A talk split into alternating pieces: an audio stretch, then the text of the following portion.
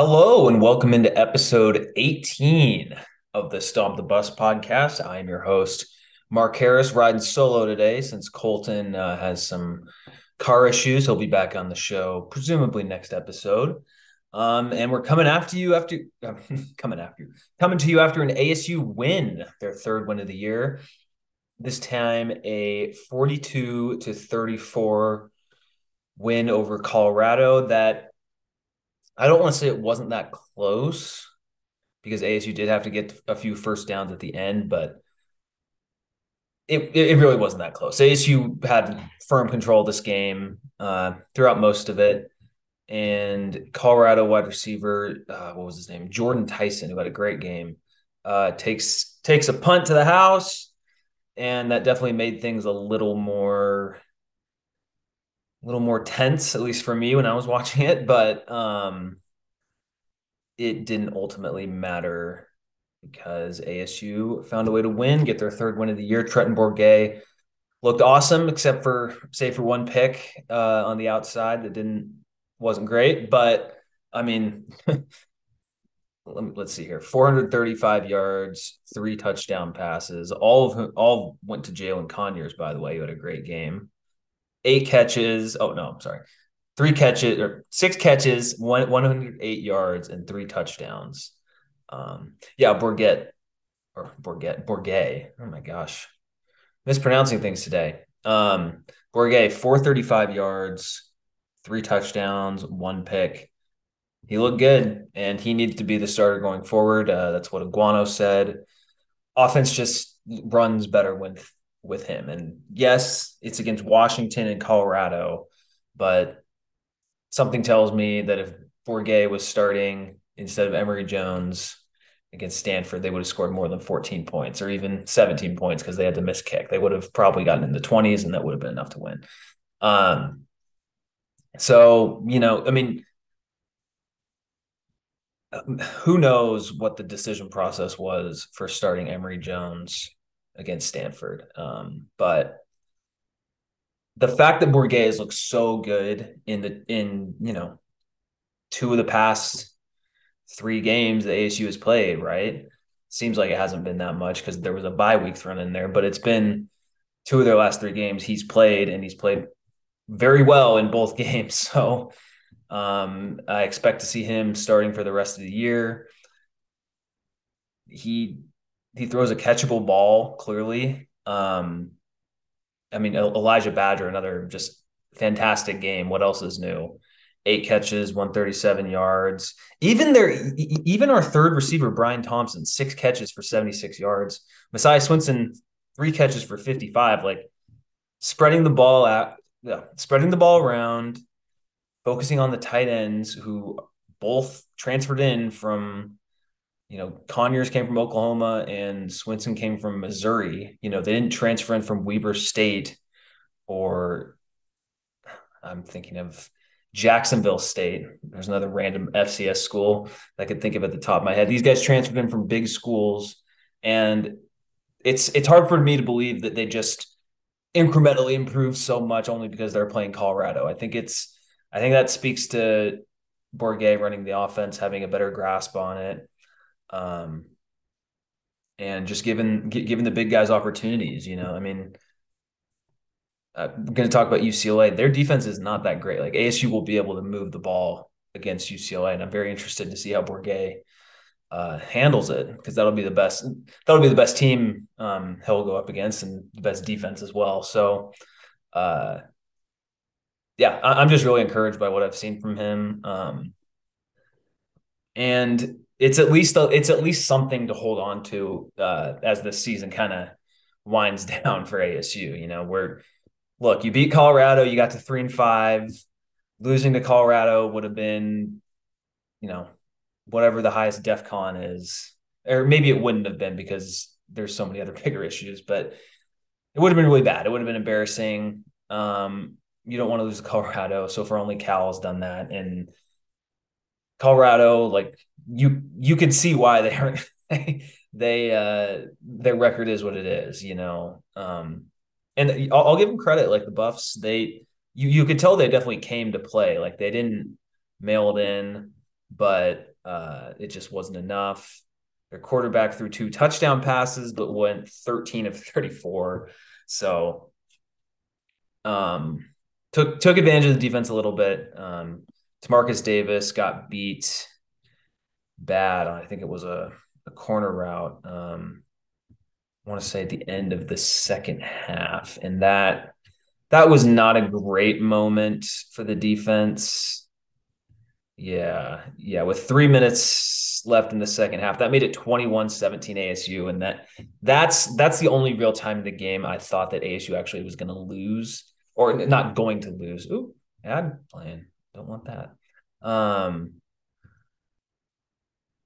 uh, when he caught that, that was like a legitimate, like, oh, this this could go wrong. But to ASU's credit, they went right down the field, nine plays, 71 yards uh, in just over two minutes, and Valladay punched it in. So he had a great game too, uh, 118 yards and two touchdowns. He continues to just be a really impactful uh, tran- uh, three touchdowns. Oh my gosh. Okay, yeah, he had three three rushing touchdowns for Valladay and three receiving for Conyers. So really good game offensively. Um, 42 points is 42 points, and they probably sc- could have scored more if they wanted to.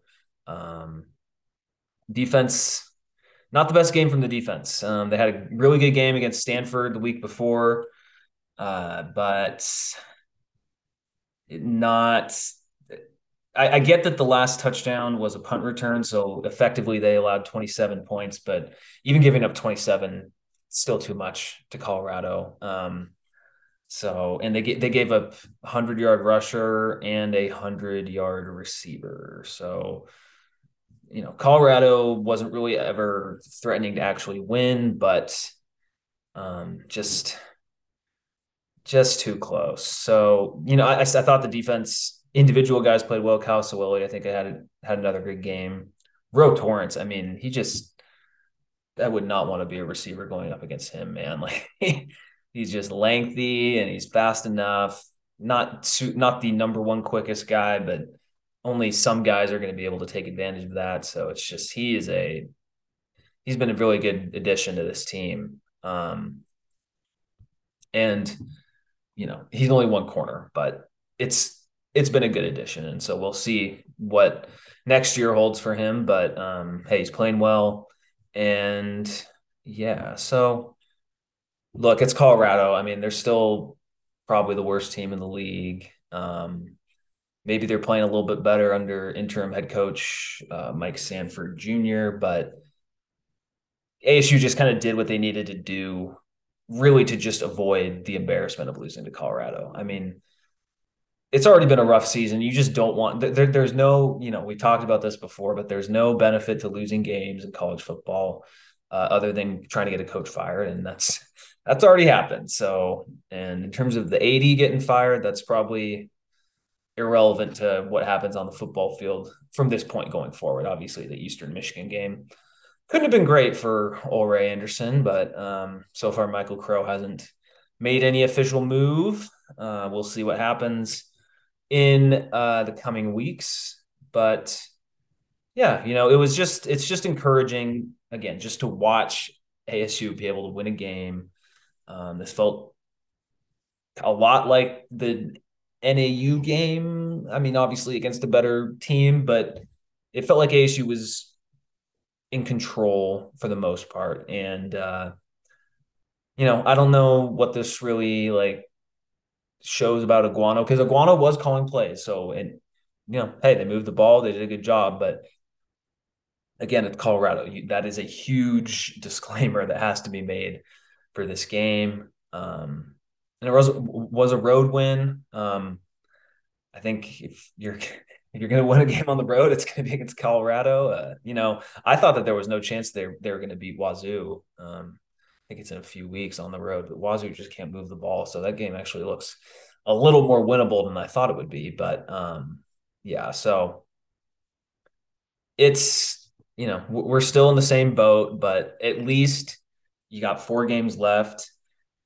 I think the offense is at least going to be fun in these next four games. I don't see ASU getting drastically blown out going forward. You know, you you know UCLA could beat us by double digits, in two scores and win. I, I, in fact, that's what I think was going to happen, but it won't be like 38 14 or something. I, I don't see that happening. You know, I think I think Bourguet is too good of a just too good, just knows too much about the offense. I mean, he's clearly just proven that he can move the ball. And, you know, I get that he's a walk on, but maybe, you know, sometimes walk ons can be really good, you know. I mean, sometimes they look like walk ons, but clearly he's playing, he's playing too well for you to think, oh, they're going to get blown out the rest of the way. They may lose. I mean, they there's a good chance they don't win another game this year. I think, although I think that's off the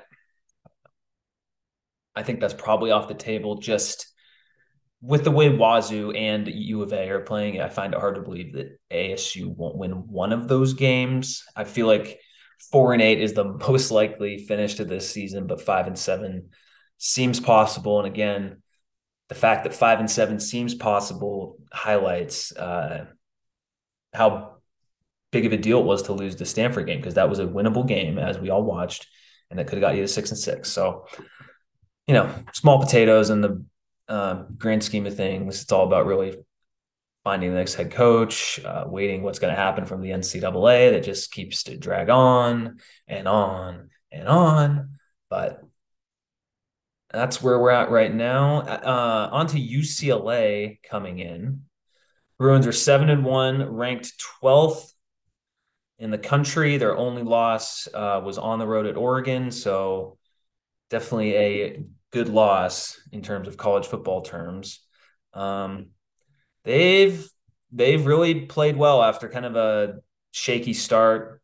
Didn't have the best uh, non-con schedule. In fact, they they needed a last-second field goal to beat South Alabama at home. But you know, since then they've really only had one in Pac-12 play. You know, 45 on Colorado, 40 on Washington, 42 on Utah lose 45 to 30 at Oregon, beat Stanford 38 13. Like their offense is rolling. Chip doesn't want to recruit at all, as shown by the early years of UCLA in, in uh, with his tenure, but he can coach offense like anyone. Dorian Thompson Robinson having a fantastic year. Um, and probably he was in the Heisman conversation before that loss to Oregon. So it's going to be a really tough matchup for ASU and ASU's defense.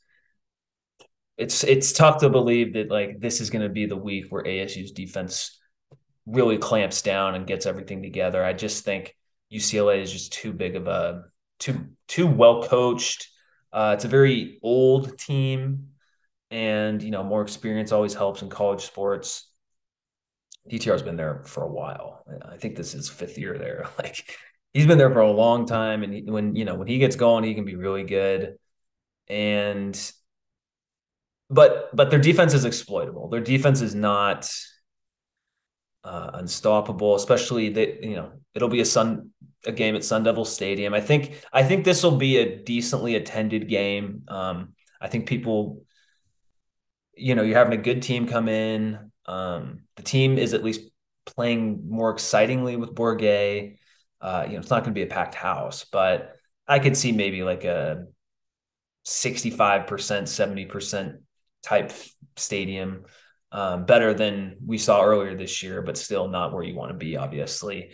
Um, so it's going to be tough. Um, the odds makers have it as a or uh, UCLA on according to ESPN. They have it as a have UCLA favored by 11 points.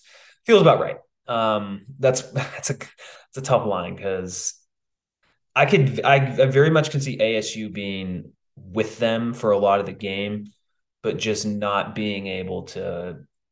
I could see ASU losing like 32 to or like 34 maybe yeah maybe like a 27 to 45 type of game maybe that's just a, it, with uh, UCLA scoring at the end, kind of one of those games where like ASU will it'll be a game at halftime, but they won't be able to. I, I just don't see them keeping up with UCLA's offense ultimately. So I can see I definitely see them covering the spread, maybe backdoor, but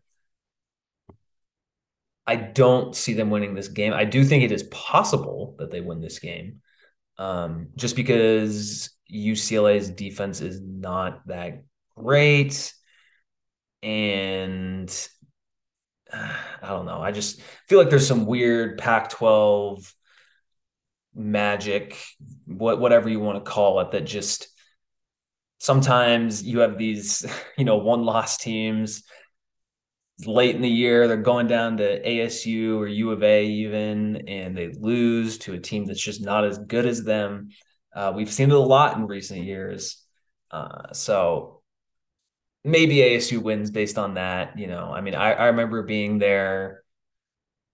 Uh, I want to say this was it was either 2017 or 2018 when ASU beat Washington. Um, and they beat him like 13. It was a really low scoring game. And Washington would have probably would have won if their kicker had made like some short yardage field goals. And of course, ASU uh, Manny Wilkins end up winning that game. And um, definitely the biggest upset I saw in person. But it it was clear that Washington was the better team. They just didn't play well enough, and they didn't play a complete game to win. Uh, ASU was just the benefactor of that, and they obviously forced them to do that stuff too. But um, maybe they win like that. It won't be a low scoring game with UCLA, but um, you never know. The, th- the thing that really makes me kind of bristle at ASU winning though, um, or not bristle, but just not expect them to win this game is I think that ASU kind of pulled off its one home upset of the year, and that happened against UW uh, a few weeks ago. So it'd be great if ASU won. I mean, last this is probably the last time UCLA will come to Sun Devil Stadium in a long time because they're going to the Big Ten. So it would be great to send them off, ruin their college football playoff hopes uh, with a loss. Uh, and hey, if ASU win this game, I mean, then that is going to be huge for Aguano's case, huge for the potential of them making a bowl game, you know, because that's UCLA is the toughest team left on ASU's schedule uh, maybe you could no, you can't argue Oregon State. Oregon State's definitely the second toughest team, but uh, UCLA would be number one. And you know, I just don't I just don't see it happening this weekend. I think UCLA is gonna just gonna be too good on the ground. Um, Zach Charbonnet is an awesome. he is so good. You know, we talk about Valladay being good, and Valladay is good. Uh, Valladay has 137 carries for 760 yards, 10 touchdowns. Good season. Like, you know, he's going to have a thousand yard season, probably going to have 15 touchdowns. And but Zach Charbonnet, 128 carries, 964 yards, and 10 touchdowns in eight games. That is ridiculous. you know, that's just that's averaging over 100 yards a game. Um, granted, UCLA did not play an Oklahoma State type team on the road this year, so that could have maybe impacted the disparity a little bit. But um, as much as, as good as Valladay has been this year, uh, Charbonnet is um, he's he's a really good runner and he's tough to tackle. Uh, so that you know that that should be a fun matchup to watch, but it could be a very unfun matchup for ASU eventually in this game. So I'm excited to watch. I'm excited that this ASU team even though they're losing, and I've repeated myself, but the fact that it's just kind of a more offensive team, it's just more fun to watch an offensive team if the team isn't that good, you know. If the team's good, you know, if ASU were six and two right now and they were playing like whatever, like a better version of Iowa, where they muck it up and win games 20 to 13 all the time, then great. Like that would be awesome. But if ASU was doing that exact same thing and they were three and five like they are now, then no. so that's where we're at.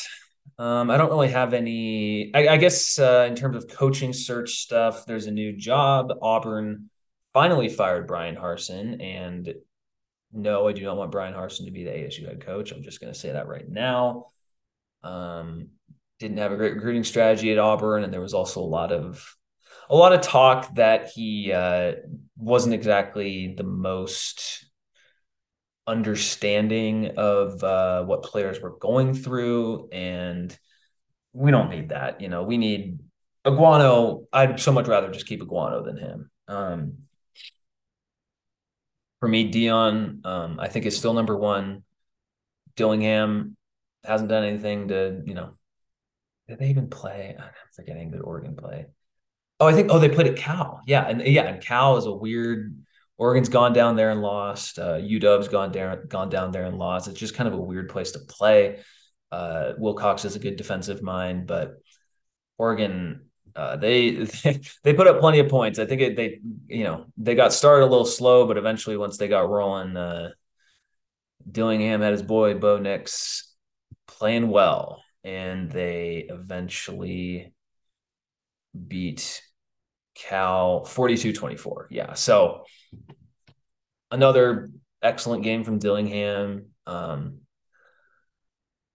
uh, you guys should check out uh, the Wilner and Canzano podcast. Uh, you know, two Pac-12 journalists. They had uh, Fox Sports color guy Brock Huard on, and you know, obviously in the pre-show meetings, um, they talk with the coaches, talk with the players. Apparently, uh, Brock really liked Dillingham, liked what he was about, and him at ASU. It would be look. It would be a risk. He's young and he hasn't been a head coach before uh, but that guy knows offense.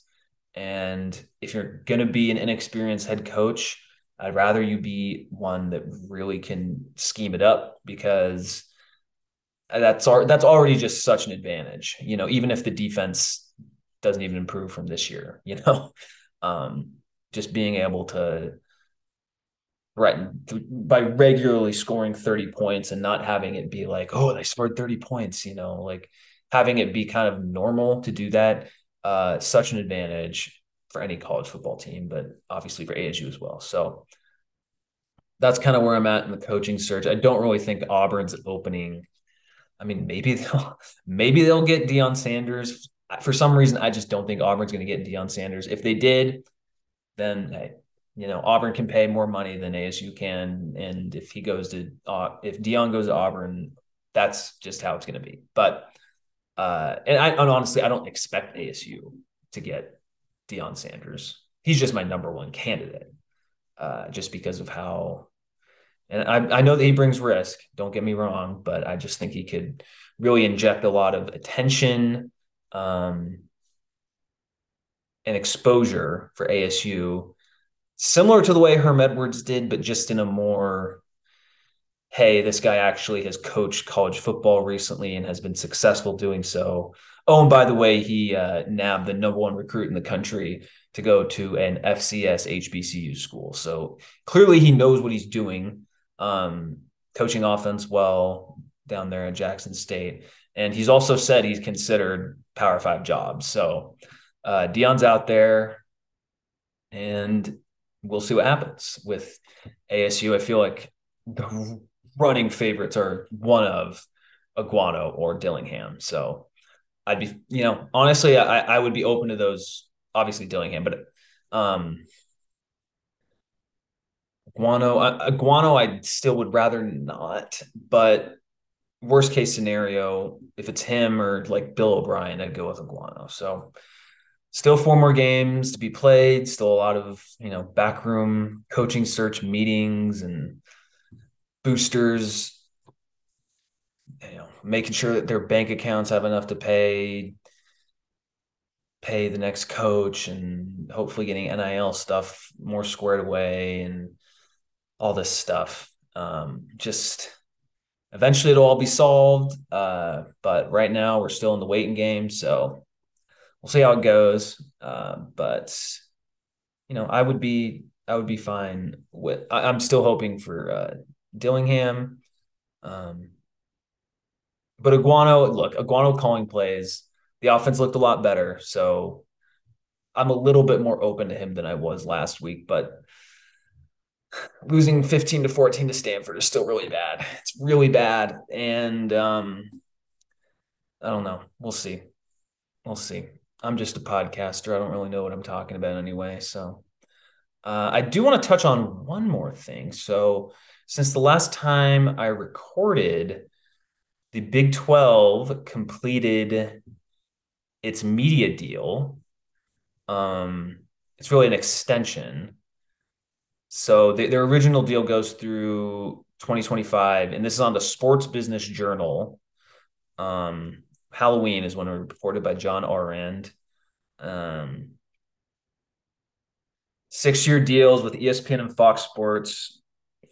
Um, worth 2.28 billion um, and that's basically they get the basically it pays them 300 i don't know totally how it works but ultimately um the big 12 schools will receive a little over 31 million dollars per school as part of the deal which that's good for the big 12 i'm glad the big 12 is sticking together um but as the article continues, it also says, uh, quote, and quote, Pac 12 officials are optimistic they will be able to eclipse that figure. Um, and it also said that Pac 12 officials' initial reaction when they heard of the news was relief. So that that tells me that I don't think the big I don't think they're the Big 12 is taking any Pac 12 schools, you know. Um, it's been you know it's been kind of reported and hinted at by uh, you know Jon Wilner, Canzano that ASU or not ASU, the Pac-12 is really going to uh, lean in with Amazon, um, and that's that. And the thinking there is if they go with them, then there'll be more money available to uh, have the TV deal pay out more than more than thirty-one million dollars or if it's or if it's not more, it won't be like significantly less. And that's the thing. Like, let's say the Pac-12 it ends up being thirty million dollars per school, which would be not great, honestly. But it also wouldn't be like I just don't see a school completely unearthing so much of you know what uh, what they do, their athletic identity, um, and move to the Big 12 if it's a difference in 1.6 million dollars a year. Uh, I just it's probably not worth it. Just uh, you know, I'm a little biased here, but I don't. I if if this happened, I wouldn't want ASU to just jump to the Big 12 um, for a m- marginal gain. You know, USC and UCLA they left because their TV payouts were going to get like doubled in the Big Ten. You know, they're getting crazy crazy money per school there. So that that's much different. No no one's going to leave for a little bit more to just completely change everything about your school. And you have to remember these Pac-12 schools uh, specifically, you know, U of A, there's a lot of rumors that they want to go. They get so many of their students from Southern California, just like ASU does. And so, sure, it, U of A going to the Big 12 would make it a awesome basketball league. It's already the best men's basketball league in the country. Um, but adding U of A's brand would help. But it's like, okay, sure, that's great, but so many of our students come from San Diego and LA and the Inland Empire. Why, you know, it's not worth it to make a, you know a million dollars a year from our TV deal. So that's good. We we we don't know when it's going to be announced. Um, there's a lot of there's some speculation that they're you know Kliavkoff is waiting officially until the Regents uh, California Board of Regents uh, meets to discuss UCLA leaving, and I think that's sometime in the middle of the month. But to me, that's I, I, I know he has to wait to make sure that they say no, um, but it seems extremely unlikely that that's going to block them uh, you, you, know UCLA from going to the Big Ten and they they're stuck back in the Pac-12. I just don't see that happening. Um, and that's why uh, I think what's related to that is earlier this week, Canzano released an article about uh, the Pac-12 and San Diego State being in in talks, and you know that would be, I think San Diego State is the obvious add to the Pac-12, and I don't think there are any other obvious ads. Uh, just because San Diego State they're in Southern California. I get it. They're not in LA, but they're at least in Southern California in a big, you know, San Diego's a big market. Um, their football team's good. they're not that good this year, but their their football program has been very good in recent years. They've put guys in the NFL. They've beaten Pac-12 teams, as ASU fans know too well. Um, and now that now they have a pretty good stadium, and their their men's basketball program is really good too. So they make sense. Like they, it, it's not hard to envision them being a competent Power Five team. Um, they have a pretty large enrollment or large enough enrollment as well. So uh, they would, I think they would fit. I don't think many uh, people would be upset with them joining. Um, but other than that, it's like Boise State or UNLV or SMU. It's, you would only be adding them to get to 12, you know, to get to an even number. So I, I just think I don't think it's the worst idea to just be at 11 teams um, and have San Diego State in, and it's an odd number. But the Big Ten did that for years because um, when when it was before there was a time when the Big Ten, after they added Penn State, made it 11. Um, and so that, that, that they had 11 teams, called themselves the Big Ten, but could do the same in the Pac 12, could make it the Pac 11, go to Pac 10, Pac 12, Pac 11. Uh, but other than that, it it it feels like San Diego State's been the only serious one considered. Uh, SMU would be interesting, but it just doesn't feel like they have some huge, uh, not even huge, like even a, marginal like grip on the attention of the DFW sports scene. So maybe they would have a little bit more if they went Power Five, but you still have TCU there. You still, I mean, Oklahoma fans are there, Texas fans are there, Texas Tech fans, Oklahoma State, like Arkansas fans. Like there's fans of SEC schools. Like it's you know one of the largest media markets in the country of all sorts of pro sports teams. Um, I just don't see SMU being like some obvious answer. Although I I wouldn't hate it, but I would rather have SMU than UNLV. I'll, I'll say that, even though UNLV makes a little more geographic sense than they have the Raiders Stadium. They've just been so bad in football recently um, that it, it, it's hard to see. It, they could just be the worst team in the Power Five. So maybe they wouldn't in the if they were in the Pac-12. But um, there is another team that's gotten or another school that's gotten some buzz about realignment, but they don't have a football program. Uh, yesterday, it was reported by ESPN's Pete Thamel that Gonzaga has been in talks about potentially joining the Big 12. Um, you know, obviously tough geographically. Their only real uh, close team would be BYU.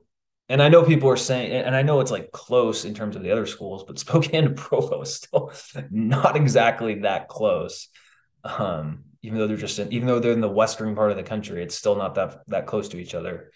Uh, but that would be really interesting. There have been other uh, reports that have come out that Gonzaga has uh, been in talks with the Pac-12 and the Big East about joining them. So clearly, they are looking to get out of the West Coast Conference.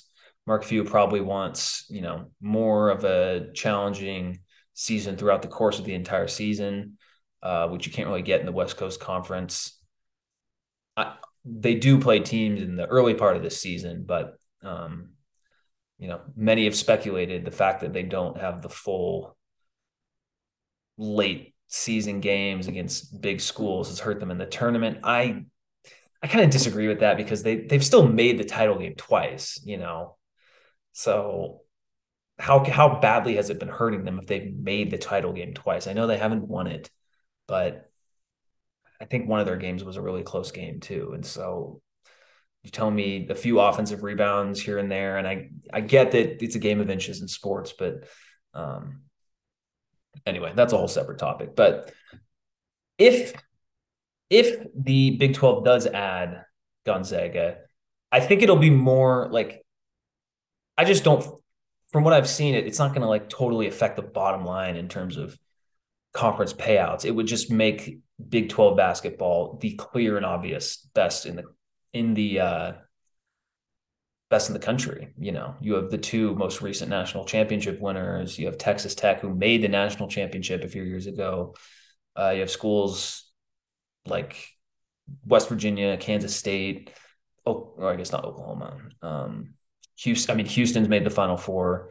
BYU, you, and you have just other schools like that. Iowa State, who are just like good, solid teams that are just tough to beat on their home court. You know, it's college basketball, but I think I saw some reaction. I mean, Stewart Stewart Mandel of the Athletic said it would be colossal egg on the Pac-12's face if they let Gonzaga go, and I agree with that in terms of like a branding and maybe a narrative standpoint, but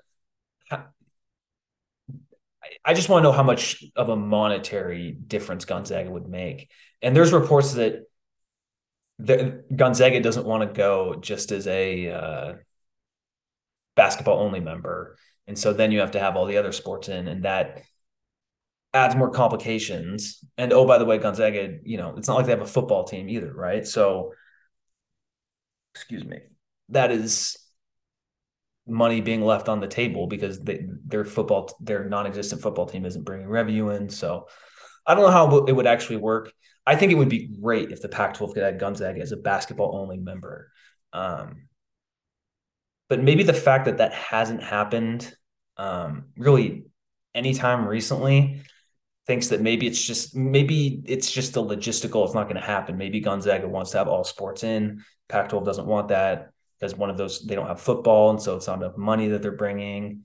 And maybe, maybe i mean i'm sure if you're a gonzaga fan i know many gonzaga fans i really doubt that if they were moving to another conference they would want to go oh yeah let's like sure it'd be great to go to the big 12 in terms of competition. It's a better basketball league than the pac 12 undoubtedly. But if you're if you're a gonzaga fan many of whom live in the seattle area and the portland area do you want all of your road games conference road games to be basically in the midwest? Or even you know it's central florida? Like maybe mark few is just using the big 12 as leverage to get to the big east or the Pac 12. Um, they should consider the Mountain West, honestly. I know the Mountain West isn't like a power basketball league, but there there have been years they've put in like four teams of the tournament. Colorado State's a good program. I don't know San Diego State, like I've talked about, they're a good program. I guess maybe San Diego State leads in the scenario, but um, I don't know. Just just something I wanted to kind of touch on, but I don't know how much it really affects affects all that uh, in terms of whenever the TV deal would be done. But I guess if you're an ASU fan, um, just to wrap this all wrap this stuff up, I don't think again these these are just opinions. I don't have any sources. You know, I, this could all be wrong. So take it with a grain of salt. But I just I think the the threat of the Pac-12 blowing up uh, in this this round of negotiations, I think that's off the table. Um, now, five years from now, maybe the Big Ten looks at Oregon and Washington again, and if the and, you know if the Big Ten, Ten wants them, those two schools are gone. Good is gone. Uh, in the same way that FSU and Clemson are good is gone to the SEC if they want to go, but it seems like that's a few years down the road. So we'll see how, this deal goes. You know, um, it's if you keep up with Canzano and Wilner, kind of seems like the end of the month we'll know something. So anyway, that's all for me today. Uh, like and subscribe on YouTube and, uh, you know, comment and download on the podcast. Uh, we're on Apple and Spotify and all pretty much everywhere where people find podcasts. So, uh, yeah. And hopefully the next time I'm on, Colton will be able to join me. But until then, um, go Devils and beat UCLA this week. This has been Mark Harris on the Stomp the Best Stomp the Bus podcast and uh, have a nice day.